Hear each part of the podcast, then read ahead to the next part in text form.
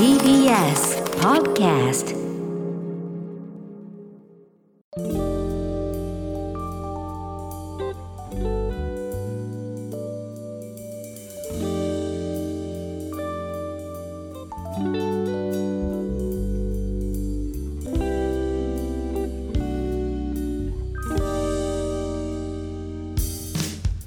しまお The Hour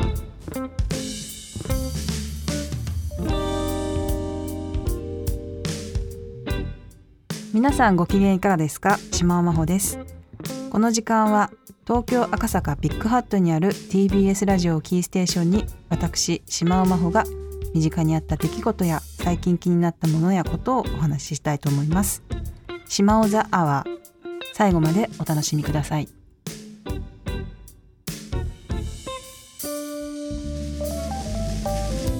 しまお The Hour This program is brought to you by After Six Junction. After Six Junction はライムスター歌丸と日替わりパートナーがお送りするカルチャーキュレーションプログラム。漫画家エッセイストの島尾真帆さんほか面白キュレーターのトークも発信。世界の見え方がぐぐっと変わるアフターシックスジャンクションラジコやラジコプレミアム、ポッドキャストでお楽しみください。それではまず一曲聴いてください。スノーでセクシーガールしまお The Hour お送りしたのはスノーでセクシーガールでした。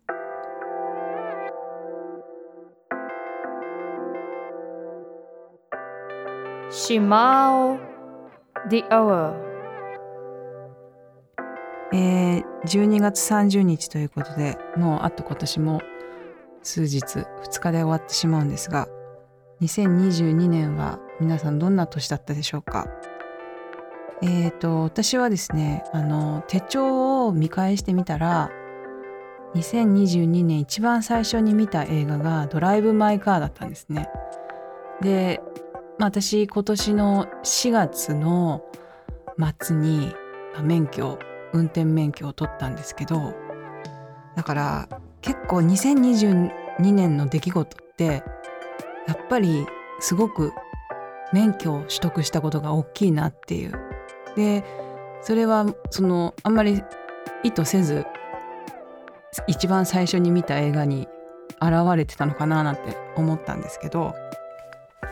でドライブをまあすごいちょこちょこするようになってあのー音楽をすごいよく聴くようになったんですね。で今まで家で音楽を聴くことってそんなになくてというか今までの人生で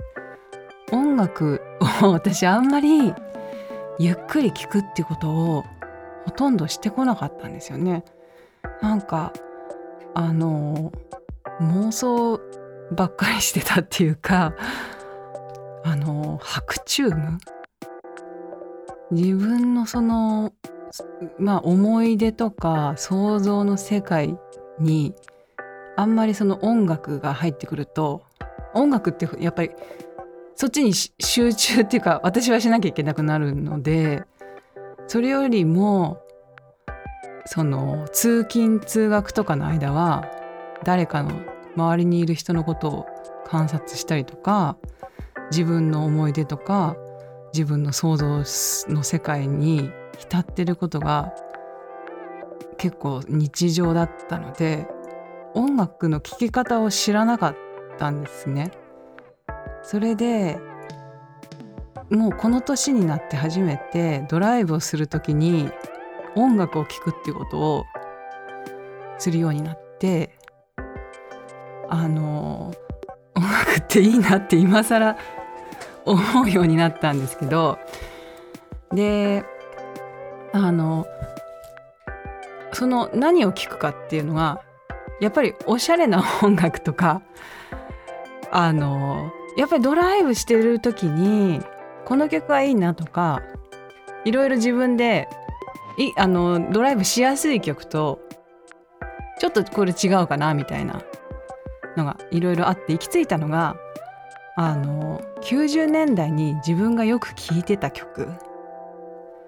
を最近聴いてで車の中で懐かしいなとか思いながら運転するっていうのがすごい楽しくて。であの私のことよく知ってくださってる方はご存知かもしれないんですけど私はすごいラジオが子供の頃から好きで。でえっ、ー、とまあ中学生ぐらいの時にも TBS ラジオにどっぷりだったんですがまあ90年代まあ初めえっ、ー、と TBS ラジオまあ初めに聞き始めたのは米米クラブの10分天国。でそっから入って岸谷五郎の東京レディオクラブ。で「コサキン」と聞いてたんですけどえっ、ー、とそその途中からやっぱり思春期になって洋楽聴きたくなってで FM 局、まあ、JWAVE なんですけどをすごいあのチェックするようになったんですね。であの中2中3ぐらいは土曜日に「コサキン解決アドレナリン」を録音してで日曜日の朝にそれを聞くんですね。あの私絶対夜寝ちゃってたんで小先の途中で。1時間えっ、ー、とねこれ何だった何だったっけな。60分テープとかを2倍なんか2倍に伸ばして録音できるみたいな。ちょっと私も忘れちゃったけどそういうやり方があってあの音質は悪くなるけど 1,、えー、と1時間を2時間で録音できるみたいのがあって。でそれでそのテープを、えーと、リバース機能っていうのが勝手にその B A 面から B 面に変え変えてくれる？録音してて時間になったら。っていうのを使って小先2時間だったんでテープきあの録音して寝る録音ボタンをガチャッと押して寝るっていうのをやってたんですよ。それで次の日、えーと、日曜日の朝にそれをまず初めに起きたらすぐ聞くっていうのをやっててでその後に TOKIOHOT100 を聞くっていうのを毎毎日曜日のルーティン毎週のになってたんですよね。でその時に聞いてたまあそのもうその頃は、T えーと、JWAVE のその TOKIOHOT100 のランキングがほぼ洋楽。1曲邦楽あるかないかぐらいのランキング。あの100位までね。結構昼から夜夕方ぐらいまでやってるんですけどだから今で今で言うっておかしいか。まあ日曜サンデーみたいななんかすごい長い尺でやってて。でそれでえっ、ー、とほとんど洋楽だったんです。でそれをやっぱりそれをあの好きな曲を全部テープに取って繰り返し聴くっていうのをやっててその曲その時の音楽をちょっと聞き返してみたらすごい運転が楽しくなって最近はよくそういうことをしてます。聞いてあの Spotify とかそういうので自分のあの思いすごい思い出してあのもう曲名とか曲のそのアーティスト名とかも忘れちゃってるようなのもあるので TOKIOHOT100 のホームページってすっごい昔からのその年間ベストが入っ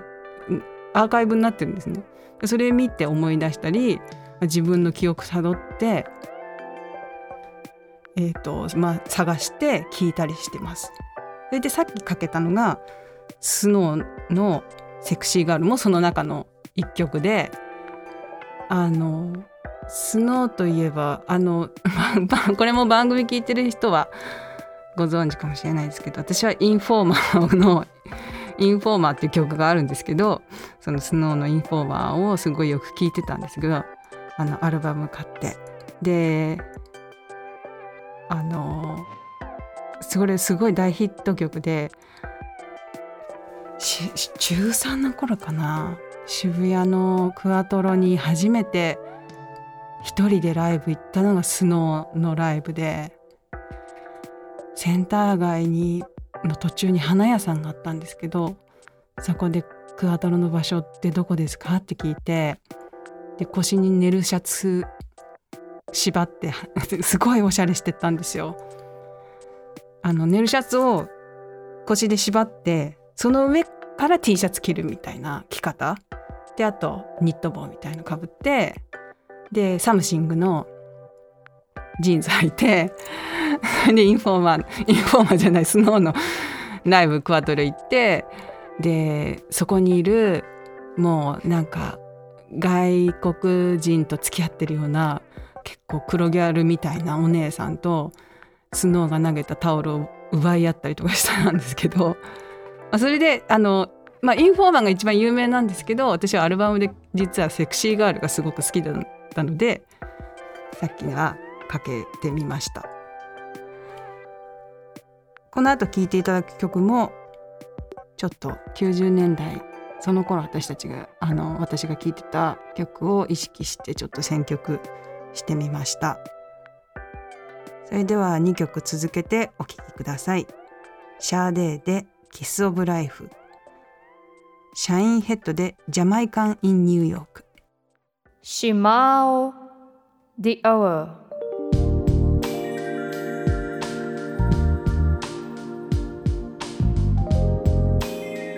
ちょうど私が中学1年生の時1991年の夏にえっ、ー、とイギリスのカンタベリーっていうところに、まあ、語学留学というか1ヶ月寮に入ったことがあったんですけどあの、まあ、向こうのその大学の寮が夏の間空っぽになるのでそこにその英語圏外の子どもたちが集まって、まあ、1ヶ月英語を学ぶっていう、まあ、サマースクールっていうのがあってそれに、えーと、中学1年と中学2年とあと、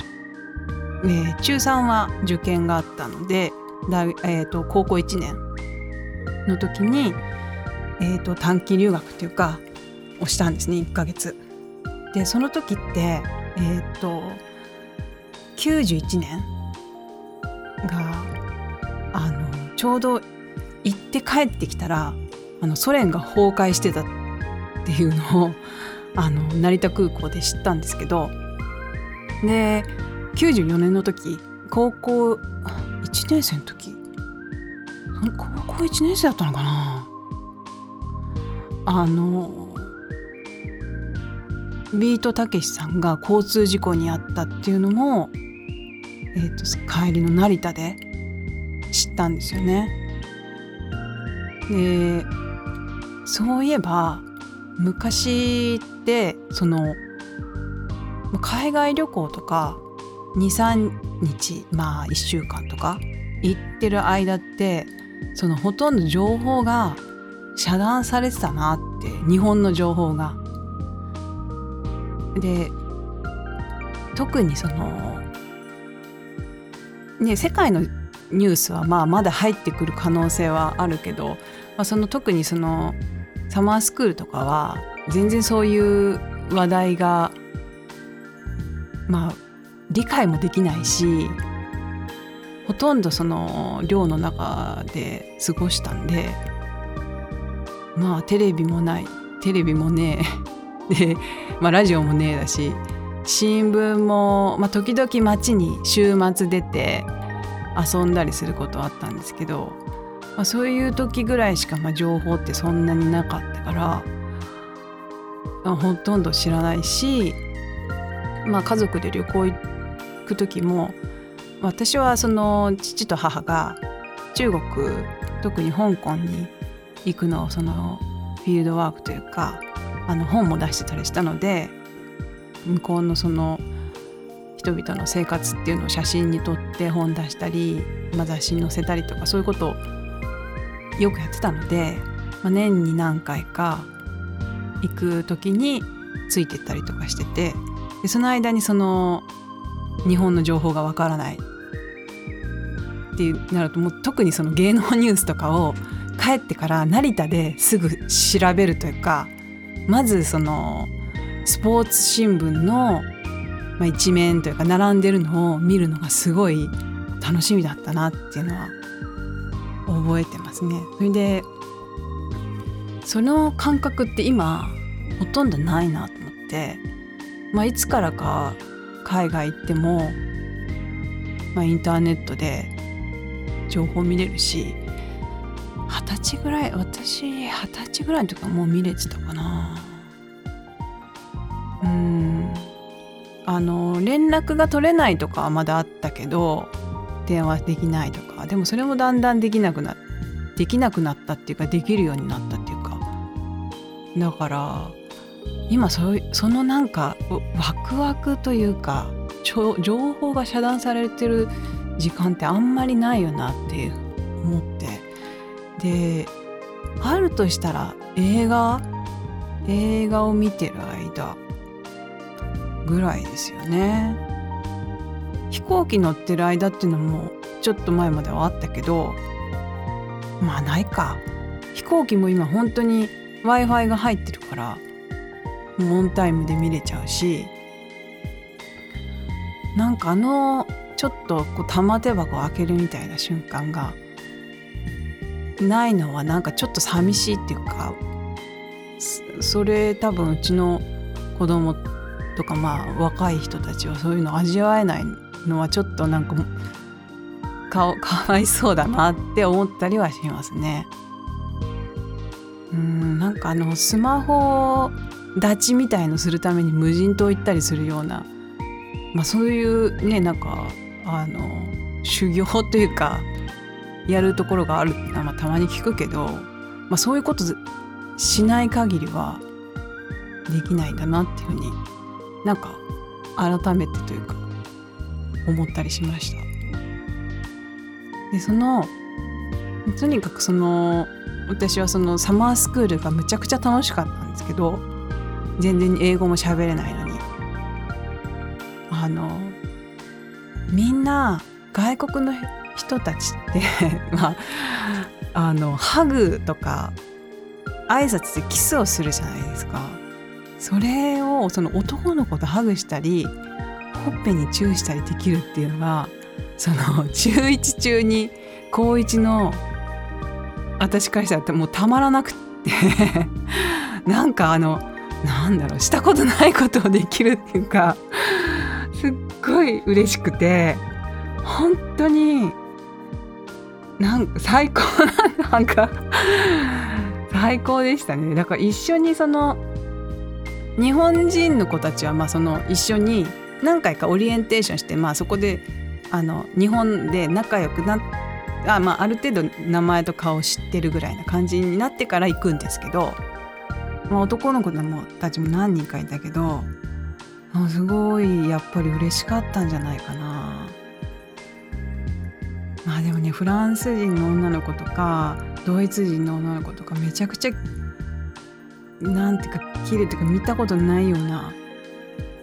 かっこよくて強気でまあ近寄りがたい感じはあったんですけどね。それでそのサマースクールの中でいろいろこう夜のお遊びみたいのもあってみんなでゲーム大会したりあのカクテルパーティーとか行ってあのジュースにちょっとこのなんか傘みたいななんか刺したりとかちょっとあのカクテル風に先生が盛り付けしてくれてそれをみんなで飲んでなんかおしゃべりするみたいなのがあってでその中にディスコタイムっていうディスコする日があってでそれにそれもめちゃくちゃ楽しかったんですよね。みんなで踊って。でそれ最後チークタイムがあって やっぱりそれももう本当に楽しみで土曜日か日曜に、まあ、毎週末あったのかな。で私そのカンタベリーの街のショッピングの日にベネトンがあったんですけどそのベネトンですごいボディコンの服を買って黄緑の。それでそれを着てディスコに臨んだ中1の時。もう髪の毛とか男の子みたいなショートカットに2ブロックみたいな頭だったんですけどそれにボディコン着て踊って私イスラエルのヤニブっていう男の子が大好きだったんですけどヤニブとチーク踊ってもうね本当にこの世の天国というか幸せってこうこういうことなのかなって思いました。それであのまあもう本当に別れの日とかめちゃくちゃ泣いてもうねなんかアドレスとか交換したりとかしたんですけど、まあ、結局そこで別れちゃ別れたっていうかもうでも気分気分は恋人のその別れる気持ちっていうか本当になんかあの夏は最高の夏でしたね。もう写真もすっごいたくさんあの写るんですよ本当にすっごいいっぱい持ってっていっぱい写真撮ったんですけどまああの男の子たちと肩組んだりほっぺくっつけたりとかしてる写真ばっかり残ってます。でその時にディスコタイムの時にかかってた曲をちょっとかけたいと思うんですけど、えーとめちゃくちゃかかってたのが KWS の「Please Don't Go」っていう曲とチークタイムでエリック・クラプトンの「Tears in Heaven」がかかったんですよ。で私帰ってきてから中学校の給食の時間にそのエリック・クラプトンがかかって「Tears in Heaven」が。なんか何とも言えないなんなんだろうなこの甘酸っぱい思い出思い出してみんなの前で一人でチーク踊ったんですよね。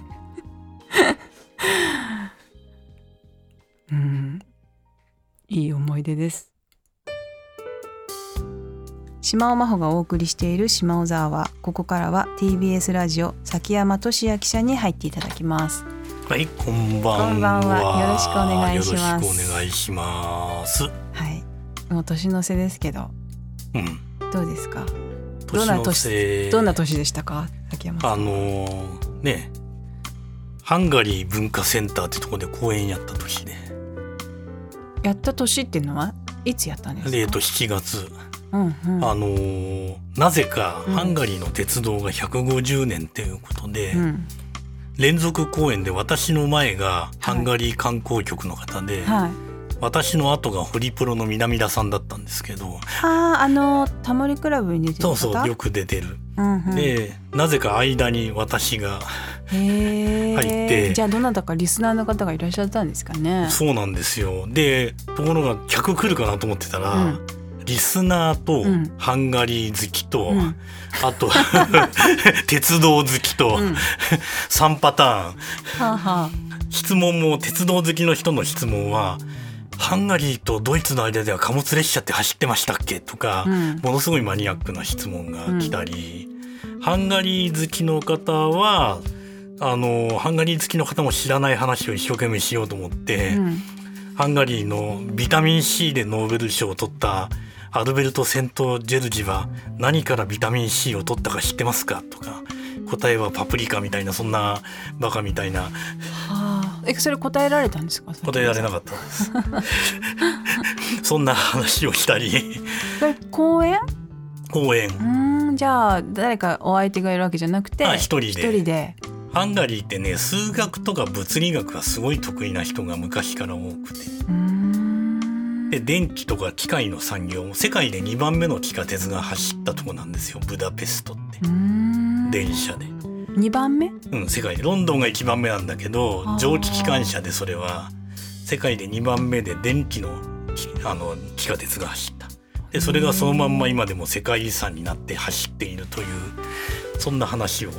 しちゃったりしなかったり。うん行ったことあるんですか？あります。3回ウィーンからね3時間ぐらいで行けるあ私行ったことないなハンガリーって。ハンガリーは、うん。例えばあの僕の麻布十番のあのハンガリー文化センターってとこでやったんだけど、本当の名前はリストハンガリー文化センター。うん。リストってあのフランツ・リスト。あの作曲家ピアニストのドイツ、だけど彼はハンガリー人でうん。リスト・フェレンツって言うんですよ本当の名前は。うんうん。ハンガリーって生と名が逆だから、あそうなんだ。ううん、日本と同じなんです、ーうん向こうではフェレンツ・リストで有名で。それってハンガリーだけなんですか？そうハンガリーだけヨーロッパの中では。へー。生が先に来て名前が後に来るの。だから有名な人もみんなひっくり返して言わないと「ああハンガリーではそう言いません」って言われちゃうというそんな話をしたのが私にとってのなんだろうな。初めてだったんで。ハンガリー人の人が「私はいわゆる乗り鉄です」って言ってくれたから「ああはい。私別に乗り鉄かどうかよくわかんないけど鉄道は好きです」って言って。大使館の人も現れてなんかドキドキでしたよ。スーツ着ていかなきゃいけないですかとか思わずもーじゃあ初めての経験っていうか。そう。そうだったんだ。そんな年でしたねそんな年だからたった1回の公演で。わかりますよ。やっぱり初めてとかなんか印象的な出来事うん。一日でも一回でもあるとそれが自分のその年の印象になりますよね。そうあのー知識は知ってたんだけど、うん。でハンガリーのものってウィキペディアのドイツ語版とかにいっぱい載ってるからあのうん。19世紀のブダペストってう電話でラジオ放送みたいな有線のラジオ放送。ん、次はニュースですとか次はなんとか楽団の演奏。それは聞く方は？聞く方は電話を取るとね電話を取って、うん、今からコンサートの時間だっつって、えー、面白い。テレフォンヒルモンドって言うんだけど、うん。でそのなんだ時報のサービスもあってあの何時ですって前の15秒ぐらい前にギリギリって電話が鳴って取ると間もなく3時ですとか4時ですとかやってくれるという、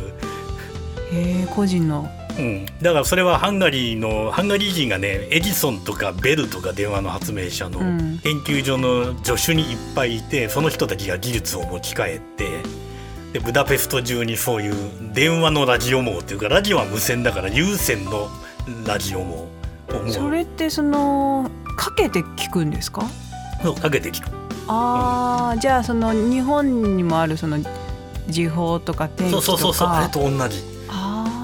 だけどニュースもあって取材をしてきた人が原稿を書いてアナウンサーに渡してアナウンサーがそれでは今先ほど国会でなんとか法案が可決されましたとかうん。そんなものもやってたそうです。それってその流れてるのを途中から聞いたりするそう流れてるの途中から聞いたりする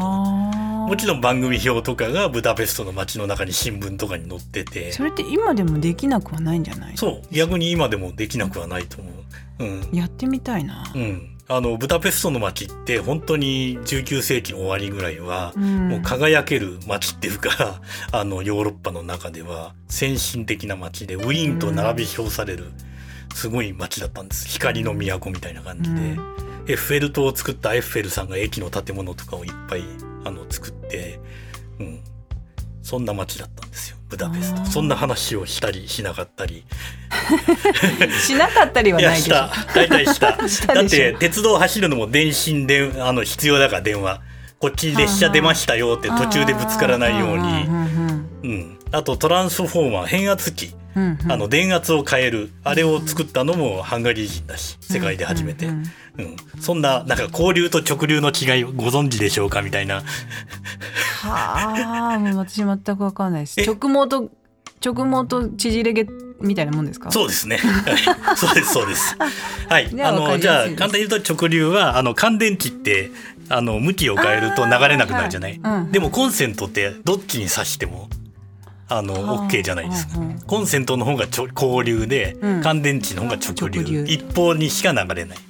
コンセントはどっちにも流れてるから、向きを変えても電池は流れる。二つそのあれがあるけどなんていうかコンセント二つあるけどあれじゃあ一つじゃダメなの？うん、一つじゃダメ。交流だから。うん、プラスとマイナスはあるからそうですよね必ずそうそうそうそうそうそんななぜなに電電気電話教室みたいなとハンガリーみたいなだなんかハンガリー大使館の人が今日は私たちの知らない話もしてくださってありがとうございました。次回は南田さんですって言われてあー。ああ南田さんあーきっと楽しそうだなと思って。そうですか。感じでしたよ。竹山さんの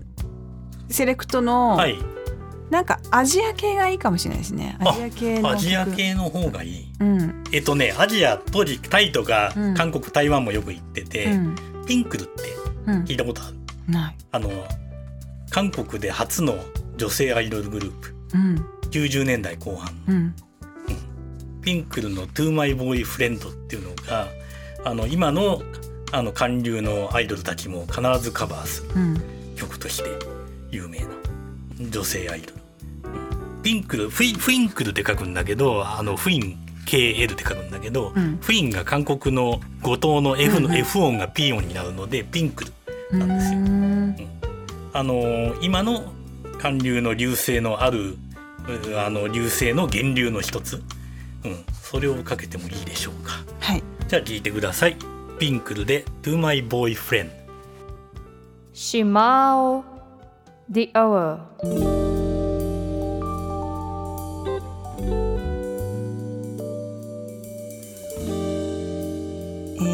2022年も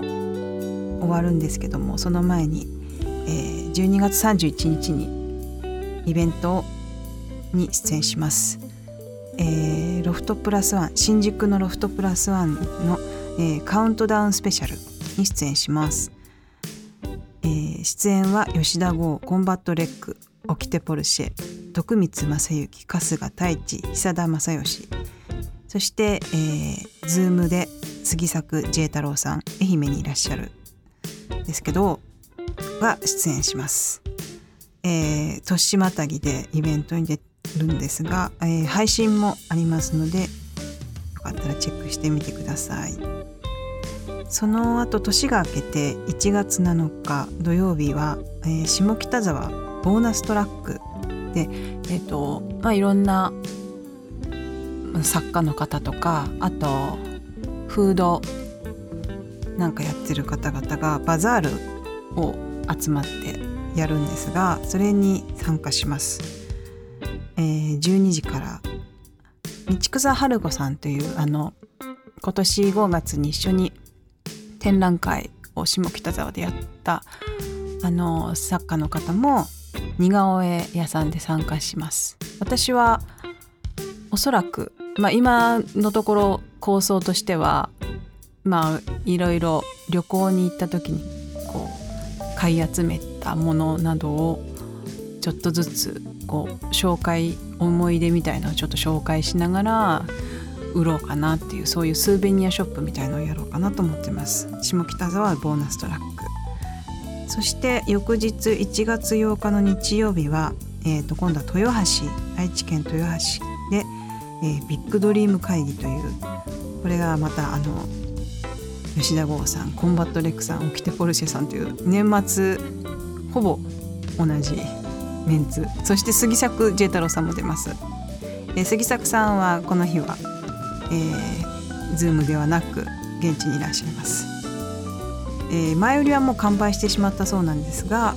配信はあるのでよかったら調べてみてください。そして1月14日土曜日、えーサロンド GMC これもあの 吉田豪さんコンバット RECさんっていうもう吉田さんとコンバット RECさんもあのイベント続きなんですけど渋谷ロフト9で、えーお昼1時から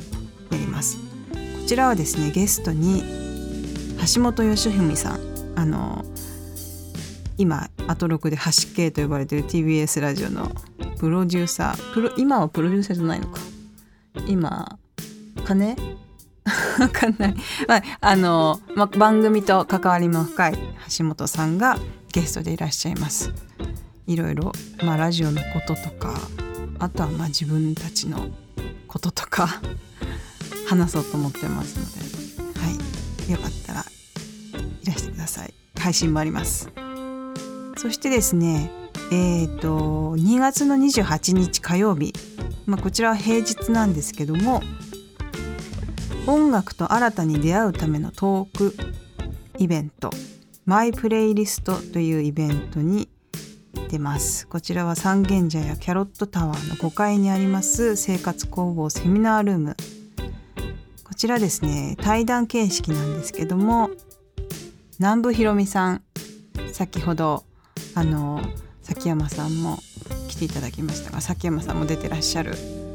あのセッションにもレギュラーで出演されてる南部ひろみさんと私島尾真帆が音楽についてちょっとお話をしようかなと思ってます。こちら、えーと、チケット販売中ですのでよかったら生活工房で検索してみてください。イベントの告知ばかりになったんですけど、えー、2020年に、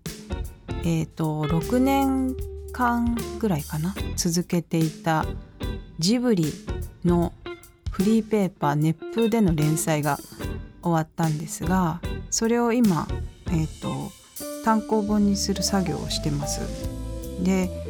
あのまあ主に6年間書き溜めた連載の遂行まあ、あの過失とか修正をしてるんですけどもあの自分のまあ私仕事場がないので家か図書館かカフェかっていう感じでやってるんですが、まあ、なかなかその単行本っていうのは締め切りがあるようなないようなというかだいたい秋ぐらいに発売できればみたいなそういう感じのこう打ち合わせの感じなので、えーと、まあやらないんですよね 私は。なのであの作業スペースをあの、まあ、他の仕事でもそうなんですけど、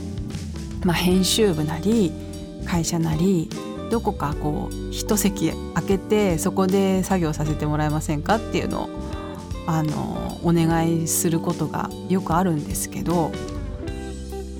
このジブリの、まあ、本もそうさせていただいていましてあの鈴木敏夫さんの作業部屋で時々お借りして 机お借りして鈴木敏夫さんの机で私今ちょっと仕事しててかなりその緊張感があるんですけど、まあ、鈴木さんの部屋でちょっとあの編集の方もついていただいて、えーと、作業をしてます。あの出版社はまだ、えーとまあ、まだ告知はできないんですがジブリとはまた違うところから出す予定です。これは多分来年の夏か秋ぐらいかなになると思うんでまたその時は、えー、アトロクなどで告知させてください、えー、それでは最後の曲になります「えー、I Say a Little Player」アレサ・フランクリンを聴いていただこうと思うんですけどもえっ、ー、と今日は90年代の曲を中心にかけていたんですがこの曲だけ68年ということでちょっと違うんですけどなんでこの曲にしたかというとえー、冒頭にあのドライブの最中に音楽を聴いてると言ったんですが、えー、最近は原稿を書く時も音楽を聴いていて、まあ、邦楽だと日本語のこうのワードが耳に入っちゃうのであんまりその原稿書きには向いてなくて、まあ、主に洋楽を聴いてるんですがやっぱりなんかこう筆が乗るというか、まあ、まあそれはかっこいい言い方ですけど、まあ、気持ちがこう原稿に向くような曲っていうのをいろいろ自分でも探していてで行き着いたのがこの曲というかレサ・フランクリンの、まあ、曲はよく聴くと集中できるんですがその原稿を書き始める時に一番最初に聴くのがこの「あ「聖夜リトルプレイヤー」という「小さな願い」っていう曲なんですけどこの曲を聴くとなんかこうだんだん集中のこう扉が開いて原稿のこう書くぞという気持ちにだんだんこうフェードインしていくみたいな感じもうパブロフの犬のように今この曲がイントロが始まるとあ書くぞあ書くんだなみたいな気持ちになるんですね。なので、えーと、来年のその、ま本の出版もありますし、まあ、仕事も来年もこううまく集中して書けたらいいなみたいなそういう感じでちょっと最後はこれを聞いて終わろうと思います。それでは聞いてください。アレサ・フランクリンで「愛声やリトルプレイヤー」皆さん良いお年を。島尾真帆でした。After Six Junction